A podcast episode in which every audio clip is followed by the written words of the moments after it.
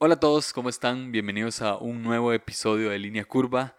Este es el último episodio de la primera temporada de Línea Curva. Eh, sé que les dije que iba a haber una serie antes de que saliera este episodio, pero pensé que la serie que grabé puede estar mejor un poquito después, no en la segunda temporada, sino como entre temporada. Esto es como para no perder tanto la conexión con ustedes y para que no se olviden de que el podcast existe.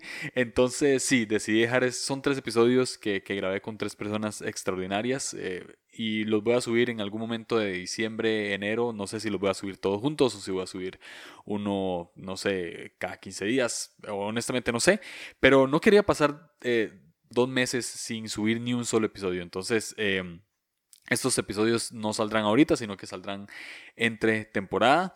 Y con este episodio, pues eh, cierro lo que es una temporada entera de más de 20 episodios que si les soy completamente honesto no pensé que llegaría hasta aquí. Eh, va, muy de la mano con mi desintegración a 6. Los que conocen de Enneagrama y escucharon la serie de Enneagrama eh, saben a qué me refiero. Pero sí, eh, soy una persona muy insegura cuando, cuando estoy en desintegración. Y honestamente no pensé que, que hubiese tenido tanta buena respuesta de parte de ustedes con este proyecto. De verdad que estoy sumamente agradecido por cada persona que comparte, por cada persona que me escribe, eh, por, por mensajes de Instagram agradeciéndome, diciéndome que algún episodio les sirvió para algo. De verdad que eso es lo que me motiva a continuar. Y gracias a todos los, que escuchan, con los que no he podido interactuar, eh, gracias, gracias por escuchar, gracias por, por estar ahí semana tras semana o por, aunque sea haber llegado a este episodio por primera vez, de verdad que gracias y bienvenido de una vez al, podcast. Eh, de verdad que los quiero muchísimo, muchas gracias por, por lo mismo por escribir, por compartir, por, por escuchar, por recomendar, por todo. De verdad, muchísimas gracias por animarme, por apoyarme y estoy muy motivado entonces por, sí, cerrar esta temporada, pero por empezar una próxima temporada el próximo año. Eh, me emociona muchísimo y espero que vaya a ser mucho mejor que esta. Eh, sí, vamos a tener serie de Enneagrama, vamos a tener serie 10 de 10 en la próxima temporada. Así que nada, estoy muy emocionado, muy, muy emocionado porque inicie la próxima temporada. Pero también estoy muy emocionado por compartirles este episodio que, que grabé sin querer. Honestamente, eh, me invitaron a predicar a, a una sesión para todos que organiza la gente de Todos para Uno. Todos para Uno es un proyecto que nace en el corazón de un amigo mío llamado Diego que quiero muchísimo. Es una persona que probablemente nunca vas a ver siendo la cara de todos para uno. Es una persona que le cuadra, que le gusta estar detrás de, cámaras, le gusta organizar cosas, ayudar a, la, gente, a su, a su comunidad y siempre estar detrás. O sea, nunca lo vas a ver llamando la atención, nunca lo vas a ver exigiendo un reconocimiento. Eh, es una persona con un corazón increíble del cual aprendo muchísimo. Y, y él cree en mí, por alguna extraña razón cree en mí, porque yo no soy pastor, no, no soy predicador, eh, no, no, suelen invitarme a predicar a, muchos lugares y él ya me ha invitado dos veces a predicar. Entonces, eh, de verdad que estoy, estoy profundamente agradecido por él y, y, en esta noche de, de, adoración, en esta sesión para todos, eh, estuvimos con, con, una banda llamada Apasionados y, y pues adoramos a Dios un rato y tuve la oportunidad de compartir un mensaje. Y no iba a tomar, era un lugar pequeño y no iba a tomar el micrófono para predicar porque sentía que me escuchaba, pero decidí tomarlo y, y pues empecé a predicar y sin darme cuenta eh, me estaban grabando el audio. O sea, por dicha tomé el micrófono porque si no esto no estuviera pasando. Así que eh, en un momento le dije a Diego, hey, sería muy chiva que graben las, las predicaciones de, la, de cada sesión para que lo suban a un podcast. Y él me dijo, hey, de hecho sí, eh, grabamos la tuya. Entonces eh, me, pasó, me pasó el archivo y pues acá se los, se los quiero compartir. Es, es algo pequeño. Eh, sí, dura como una predicación, dura como 30 minutos, pero como es un worship, o sea, como es una noche de, de adoración, entro de una vez a una administración y no hay como una conclusión. Entonces voy a cortar la administración, la administración no va a salir en este episodio, pero lo voy a hacer para terminar de dar una conclusión y añadirle algunas cosas que quiero como añadirles, añadirle al mensaje. Entonces va a ser como un mensaje en vivo slash en estudio. Entonces, eh, espero que les guste la, predicación. Estaba muy nervioso, pido disculpas. Eh, como les digo, no soy predicador y no, no soy pastor, entonces no, no, tengo, no estoy como acostumbrado a hablar eh, a gente que no conozco en público, pero pero ahí está la predicación, de verdad algo que les puedo decir es que mm, sale de mi corazón, como ustedes ya saben, vengo hablando del Hijo Pródigo de hace tiempo, entonces tenía este mensaje golpeándome y golpeándome y golpeándome. Y bueno, entonces aquí los dejo para que escuchen eh, este mensaje y tengo una conclusión al final que quiero añadir.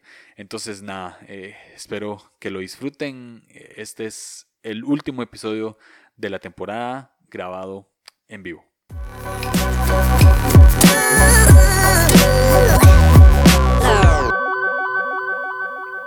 Em, tengo algo de parte de Dios. Em, la parábola del Hijo Pródigo creo que todos la hemos escuchado. Y es algo que yo he tenido en mi corazón desde unos meses para acá. Como que siento a Dios golpeándome fuertemente con, con este mensaje. Y si ustedes van a Lucas 15, pueden notar eh, que está la parábola de la oveja perdida y está la parábola de la oveja, de la moneda perdida. Y es fácil, es algo que se pierde y que una persona se desespera por encontrar. Pero en la parábola del hijo pródigo, que es la última de las tres parábolas que Jesús dice, se trata de un hombre que se fue y que a pesar de que su padre está desesperado por encontrarlo, aún así deja que se vaya.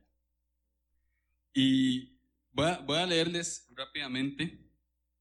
Eh, Jesús está hablando, y le está hablando a los fariseos de la época, pero también le está hablando a los publicanos y a las prostitutas que están ahí. O sea, le está hablando a todo el mundo. Y mientras Jesús está compartiendo con los publicanos. Los publicanos eran gente que recaudaba impuestos y demás, era la escoria de ese tiempo. Y le estaba hablando a las prostitutas. Estaban todos los demás fariseos criticando a Jesús de por qué hacía eso. Entonces Jesús empieza a hablar de esto a propósito para ambas partes. Y dice, un hombre tenía dos hijos. El hijo menor le dijo al padre, quiero la parte de mi, de mi herencia ahora antes de que te mueras. Entonces el padre accedió a dividir sus bienes entre sus dos hijos. Ojo esto, usted no recibe herencia a menos de que su padre esté muerto. Él pidió la herencia antes. Lo que el hermano, son dos, son dos hermanos, el, menor y el mayor, el menor es el pródigo. Lo que está diciendo al, al papá es, papi, no me puedo esperar hasta que usted se muera.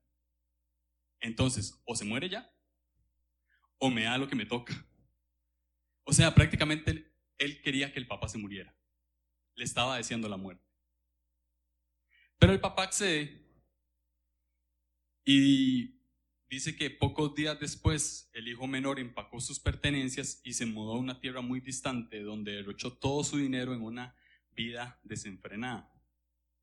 Al mismo tiempo que se le acabó el dinero, hubo una gran hambruna en todo el país y comenzó a morirse de hambre.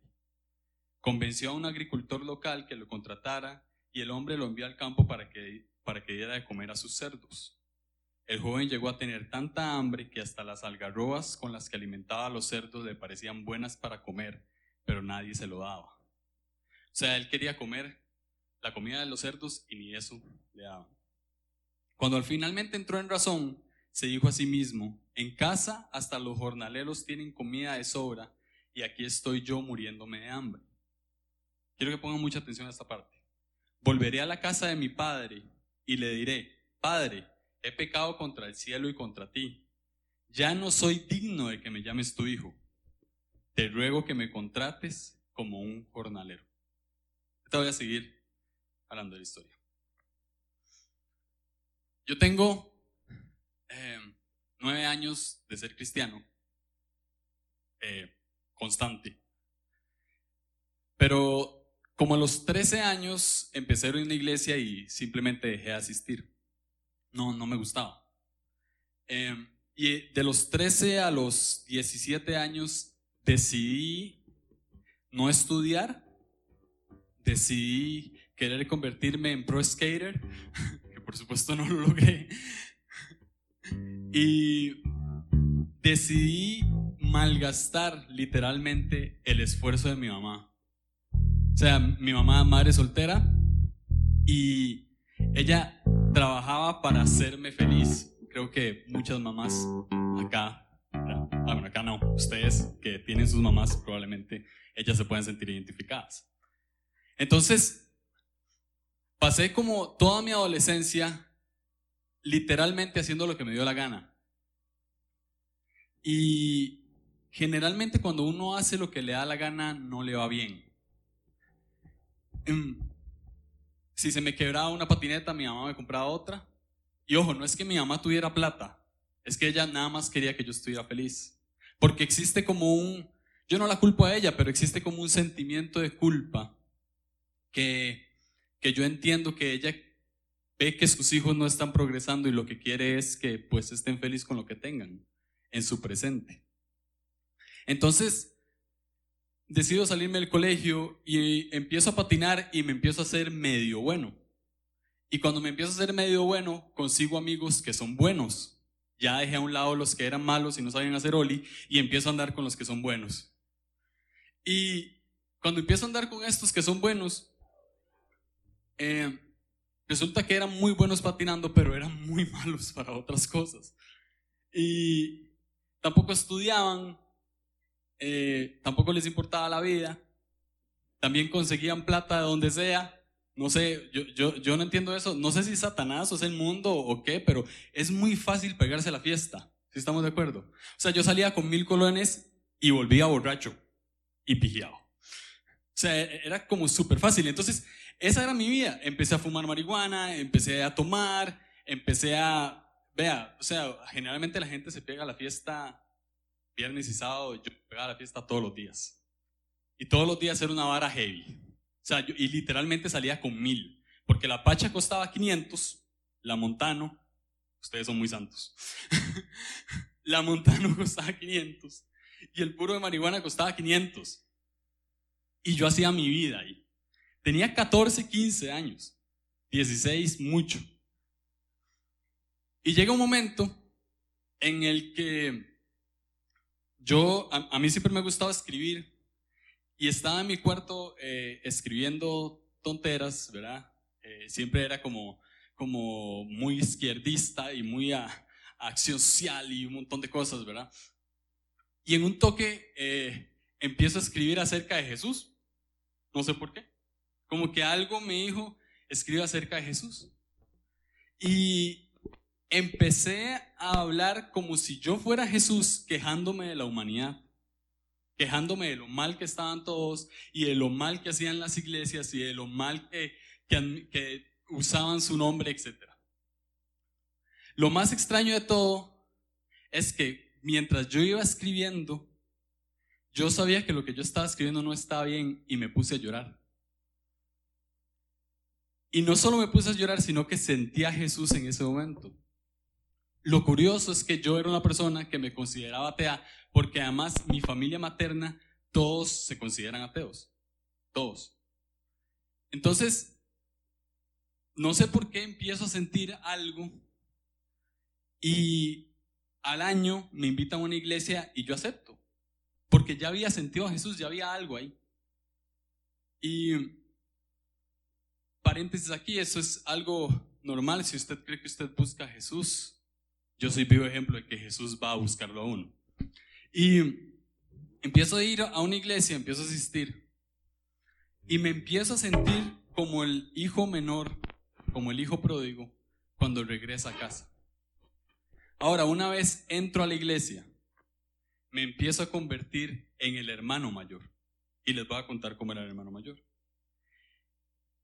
Entonces regresó a la casa de su padre y cuando estaba lejos su padre lo vio, lleno de amor y compasión, corrió hasta su hijo, lo abrazó, lo besó. Su hijo le dijo, Padre, he pecado contra el cielo y contra ti, no soy digno de que me llames tu hijo. Sin embargo, su padre dijo a los sirvientes, traigan lo mejor, que haya en la casa, vístanlo, traigan un anillo, maten al mejor ternero, hagamos un banquete, pues este hijo mío que estaba muerto ha vuelto a la vida, estaba perdido y lo hemos encontrado, entonces comenzó la fiesta. Mientras tanto, el hijo mayor estaba trabajando en el campo. Cuando regresó, oyó el sonido de música y baile en la casa y preguntó a uno de los sirvientes qué pasaba. Tu hermano ha vuelto, le dijo, y tu padre mató al ternero engordado. Celebramos porque llegó a salvo. El hermano mayor se enojó y no quiso entrar. Su padre salió y suplicó que entrara. Pero él respondió, todos estos años he trabajado para ti como un burro y nunca me negué a hacer nada de lo que me pediste. Y en todo ese tiempo no me diste ni un cabrito para festejar con mis amigos. Sin embargo, cuando este hijo tuyo regresa después de haber derrochado tu dinero en prostitutas, matas el ternero engordado para celebrar. Su padre le dijo, mira, querido hijo, tú siempre has estado a mi lado y todo lo que tengo es tuyo. Teníamos que celebrar este día feliz, pues tu hermano estaba muerto y ha vuelto a la vida, estaba perdido y lo hemos encontrado. Ojo esto, cuando yo empiezo a entrar a la iglesia, me empiezo a sentir como el hijo menor durante un momento. Empiezo a celebrar la fiesta, empiezo a celebrar la salvación, empiezo a celebrar que estoy de vuelta con Jesús, pero al año y medio me empiezo a convertir en el hermano mayor. Y cada persona que llegaba nueva, lo que yo hacía era juzgar. Él no se merece estar aquí. Él, él, él no ha pasado el proceso que yo he pasado. ¿Por qué otros están sirviendo en estas posiciones y yo todavía no? Y empiezo a quejarme, a criticar y a juzgar y a reclamarle a Dios que por qué otras personas están llegando cuando yo ni siquiera estoy disfrutando todo lo que ellos están disfrutando. Cuando Jesús está hablando esto, les conté al principio, le está hablando a los pecadores y le está hablando a los justos. Le está hablando a las prostitutas, a los publicanos, a los recaudadores de impuestos, no sé, pongan el nombre, lo que sea. Y le está hablando, si lo ponemos más actual, Jesús le está hablando a narcotraficantes, le está hablando a homosexuales, le está hablando a personas que, a prostitutas, le está hablando a personas que que, que, la, que la sociedad o el mundo considera que está mal. Pero también le está hablando a los que la sociedad o el mundo considera que está bien. Hay gente que va a la iglesia, que se porta de manera correcta, que se sabe la Biblia de pies a cabeza. Y se puede decir que de una manera actual le está hablando a pastores, le está hablando a grandes ministros de alabanza, le está hablando a personas que la sociedad considera que están bien. Y Jesús lo que le está diciendo a ellos es, ustedes se pueden considerar como los hijos menores y ustedes otros se pueden considerar como los hijos mayores. Pero aquí hay algo.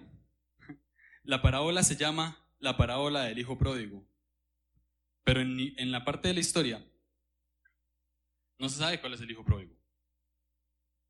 Todo el mundo considera que el hijo pródigo es el hermano mayor porque pródigo significa desperdiciar, entonces él se fue y desperdició todo. Pero ¿cuántos pródigos existen dentro de la iglesia? ¿Cuántos pródigos, personas que estamos dentro, y aquí me incluyo, cuántos que estamos dentro no estamos aprovechando lo que Jesús nos tiene? No estamos, no estamos aprovechando el cielo en la tierra. Cuando yo veo la historia, yo veo que existen dos hijos pródigos, el menor y el mayor. Hay algo curioso acá. Cuando el hermano menor se arrepiente, dice, voy a ir a casa de mi padre para que me trate como a uno de sus jornaleros, o sea, como uno de sus empleados, porque ya yo no merezco que, que me llamen hijo, ya yo no soy hijo, que me trate como un jornalero. Y cuando él regresa a casa, el hermano mayor, ¿qué estaba haciendo? Trabajando como uno de sus jornaleros. Tanto el hijo menor como el hijo mayor no tenían identidad de hijo. habían perdido su identidad de hijo. ¿Cuántas veces por estar trabajando en el ministerio fuertemente?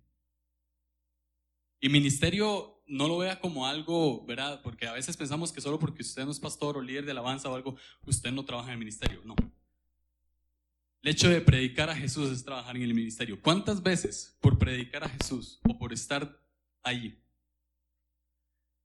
no disfrutamos de la fiesta que Dios está preparando para los nuevos?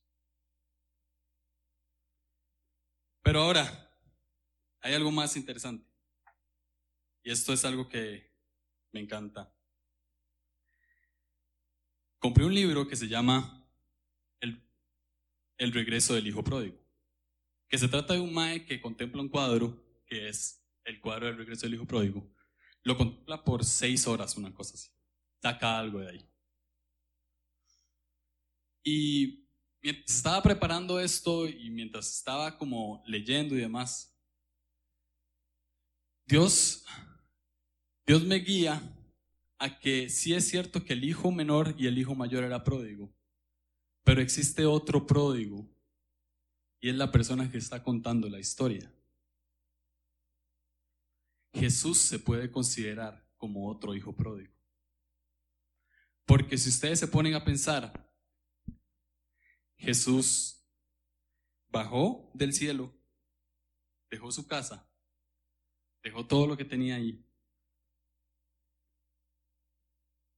para venir aquí, hacerse como uno de nosotros, técnicamente ganarse el derecho de poder hablarnos y salvarnos. ¿Y después qué hizo? Regresó a casa. Voy a leerles un extracto y ya con esto voy a ir terminando. El que no nació de raza humana, ni de deseo humano, ni de voluntad humana, sino el mismo Dios, un buen día lo reunió todo y se marchó con su herencia y su título de hijo. Se fue a un país remoto, a una tierra lejana, donde se volvió como uno de los seres humanos y se quedó vacío. Su propia carne no le aceptaba y su manera y su primera cama fue una cama de paja. Creció entre nosotros. Igual que una raíz en tierra aérea, fue despreciado, fue el más insignificante de los hombres, ante quien, perdón, ante quien uno se tapa la cara. Muy pronto conoció el exilio, la hostilidad, la soledad. Después de haberlo gastado todo, llevando una vida en abundancia, su valía, su paz, su luz, su verdad, su vida, todos los tesoros del conocimiento y la sabiduría y el misterio oculto mantenido en secreto desde tiempos inmemorables, después de haberse perdido entre los hijos de la casa de Israel, después de dedicado su tiempo a los enfermos y no a los ricos, a los pecadores y no a los justos, e incluso a las prostitutas, a quienes prometió que entrarían al reino de su Padre. Después de haber sido tratado como si fuera un glotón y un borracho, amigo de recaudadores de impuestos y de los pecadores como una samaritana, un poseído, un blasfemo. Tras haberlo entregado todo hasta su cuerpo y su sangre, tras haber experimentado en sí mismo el dolor, la angustia y la inquietud del alma, tras haber tocado fondo de la desesperación con la que se vistió voluntariamente al sentirse abandonado por su padre, lejos de la fuente que emana agua viva, y gritó desde la cruz en la que estaba clavado, tengo sed estaba tendido descansado en el polvo y la sombra de la muerte, y allí, al tercer día, se levantó de las profundidades del infierno al que había descendido, cargado con los pecados y las tristezas de todos nosotros, y de pie, erigido, gritó, sí, me voy al Padre, a vuestro Padre, a mi Dios y a vuestro Dios, y volvió a ascender al cielo. Entonces, en el silencio, mirando a su hijo y al resto de sus hijos, el Padre dijo a sus sirvientes, rápido, traed la mejor túnica y ponédsela, ponerle un anillo en el dedo y sandalias en los pies, comamos y celebremos, porque mis hijos, que como sabéis estaban muertos, han vuelto a la vida, estaban perdidos y han vuelto a ser hallados. Mi hijo pródigo los ha traído de vuelta. Entonces todos empezaron a festejar vestidos con sus largas túnicas, lavadas en las sangres del cordero. Vean esto.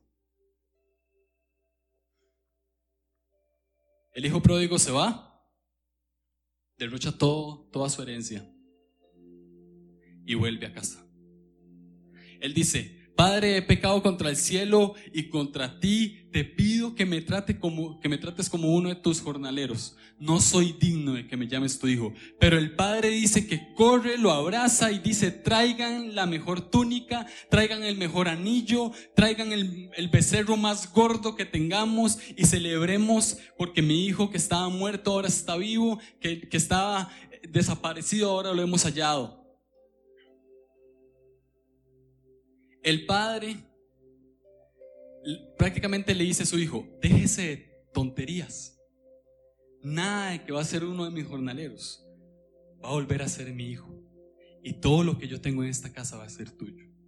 Pero hay otra parte de la historia. Entonces sale el otro, el hermano mayor.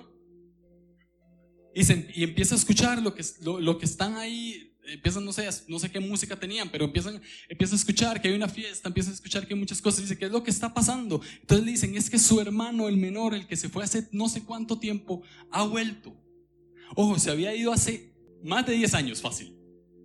Porque para que usted piense que ya esté muerto y para que usted desgaste esa cantidad de dinero que le dieron, usted no se le van un año. Entonces el hermano mayor se empieza a quejar y no quiere entrar a la fiesta. Entonces sale el padre. ¡Ey, entre! Su, su hermano ha vuelto. Y él le dice, papi, yo he estado aquí siempre. Nunca le desobedecí. Nunca lo traté mal. Cuando usted me dio la herencia, yo no hice como mi otro hermano a, a irme y gastarla en prostitutas. Yo me quedé aquí. Y yo estando aquí, usted ni siquiera ha matado un pez para que nosotros celebremos. Y el padre le dice, siempre has estado aquí y yo siempre lo que he tenido ha sido tuyo. Ojo esto. Siempre estamos en la casa de Dios como nuestro Padre. Y siempre lo que tenemos es lo que tiene Él es nuestro. Siempre. Cuando Jesús viene a la tierra dice, el reino de los cielos se ha acercado, el reino de los cielos es aquí y es ahora. No es un lugar donde vamos, es aquí y es... ¿Sabe qué es el reino de los cielos? Lo que ustedes empezaron a hacer hace 20 minutos.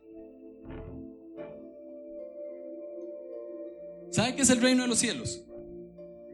Lo que usted hace cada noche cuando ora. Se lo voy a poner más fácil. ¿Sabe qué es el reino de los cielos?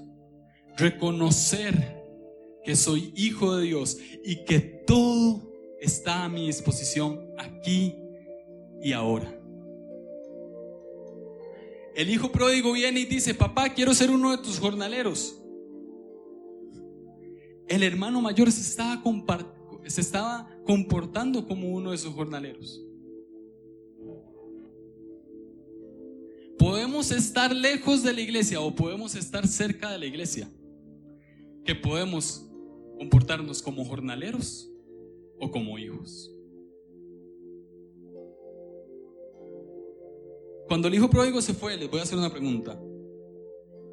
Malgastó su vida en prostitutas y eh, no sé, un montón de cosas. Eh, él dejó de ser hijo. Siempre fue hijo, ¿verdad? Siempre.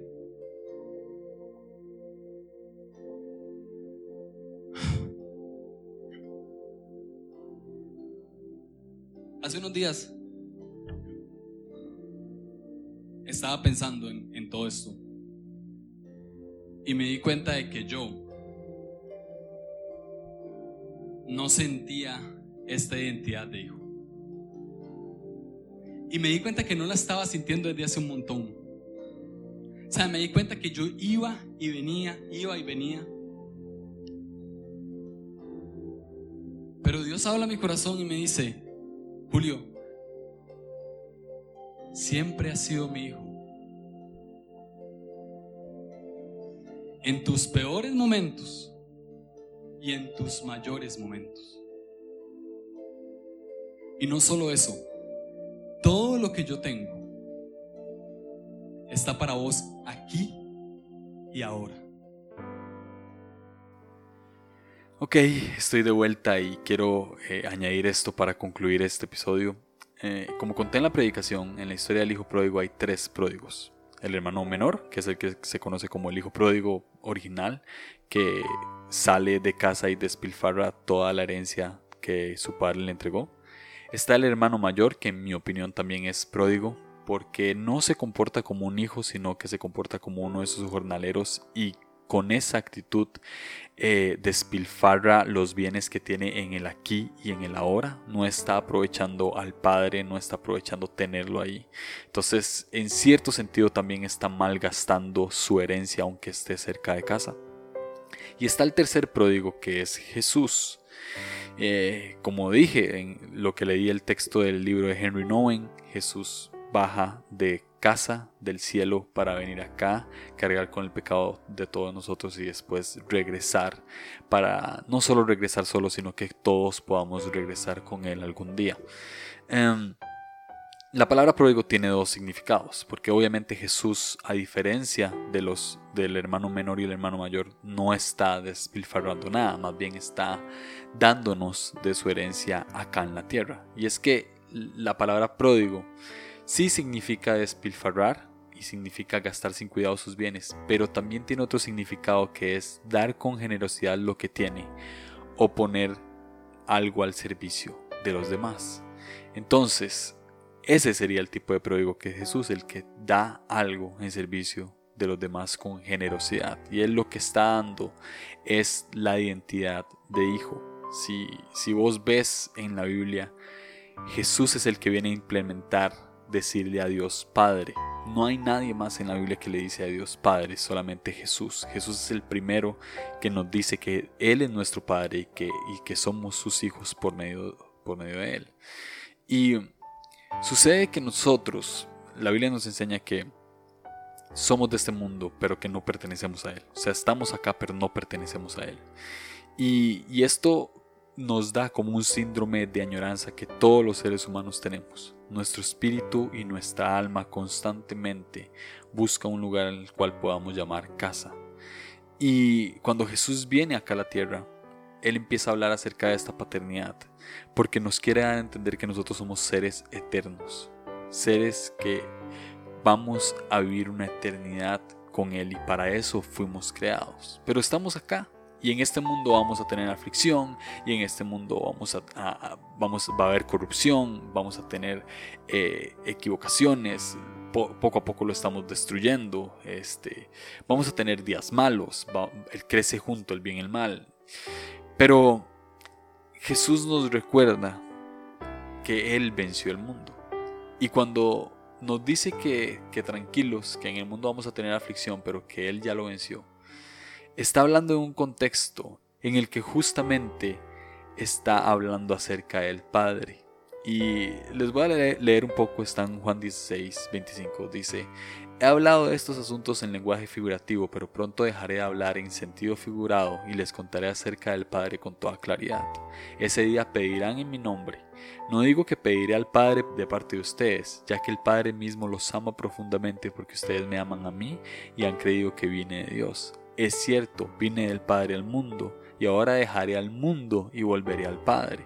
Entonces sus discípulos dijeron, por fin hablas con claridad y no en sentido figurado, ahora entendemos que sabes todas las cosas y que no es necesario que te pregunte nada. Por eso creemos que viniste de Dios. ¿Por fin creen? preguntó Jesús. Pero se acerca el tiempo, de hecho, ya ha llegado, cuando ustedes serán dispersados, como uno se irá por su lado y me dejarán solo. Sin embargo, no estoy solo porque el Padre está conmigo. Les he dicho todo lo anterior para que en mí tengan paz. Aquí en el mundo tendrán muchas pruebas y tristezas, pero anímense porque yo he vencido el mundo. Jesús lo que nos está diciendo es que tenemos un Padre y que podemos estar tranquilos porque Él ya venció el mundo en el cual estamos viviendo. Sí vamos a tener aflicción, sí vamos a estar tristes, pero podemos descansar en Él porque Él ya venció. Entonces, ¿con qué quiero concluir este mensaje? Quiero concluir con que somos hijos. Y tal vez es muy repetitivo, pero eh, no saben lo que a mí me es necesario repetírmelo día tras día. Yo eh, creo que lo conté en la predica, he, vivido como uno de los jornaleros mucho tiempo. Pero ah, cada vez que cierro los ojos y cada vez que oro, siento que estoy en casa, al menos por un segundo. Siento que mi síndrome de añoranza de ser humano se va y siento que como Jesús dice, estoy en el mundo, pero ya vine, al vine por medio del Padre del mundo, pero ya me voy de este mundo a estar con Él. Y eso es lo que siento.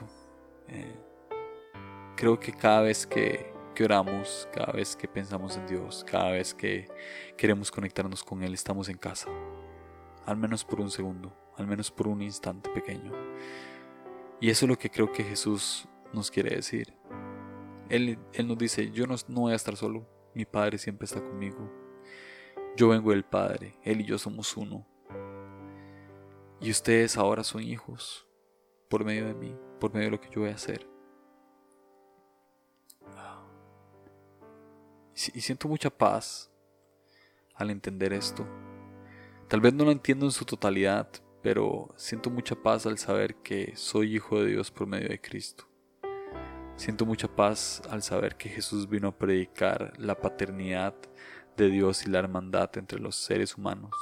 Siento mucha paz al saber que Él ya salvó la humanidad, que aunque vivamos en un mundo con malas noticias constantes, con, con tristezas, con preocupaciones grandes o pequeñas, Él ya venció al mundo.